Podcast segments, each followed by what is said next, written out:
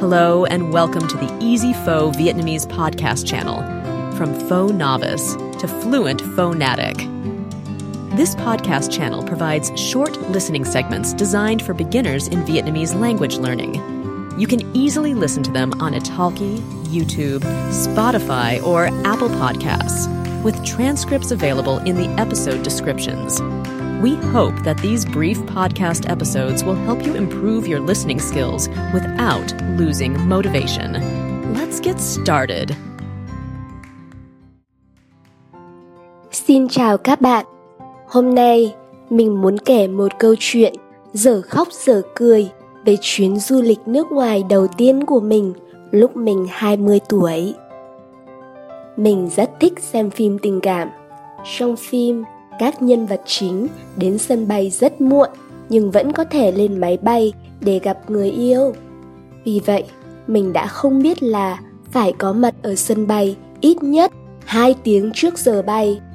Mình tưởng rằng chỉ cần đến sân bay trước giờ bay là được. Mình đã đến sân bay rất sớm, nhưng sân bay đẹp quá nên mình đi chơi khắp mọi nơi. Máy bay của mình cất cánh lúc 3 giờ 15 phút thì 3 giờ mình mới đến làm thủ tục.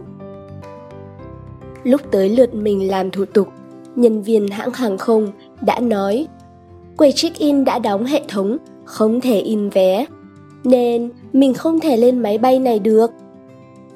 Nhân viên hãng hàng không nói mình phải mua vé máy bay mới và có thể phải ngủ lại Singapore thêm một đêm. Mình đã rất lo lắng và không biết phải làm gì.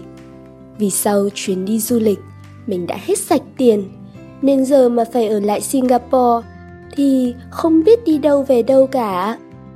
Vì vậy, mình chỉ biết đứng trước quầy lễ tân khóc hu hu.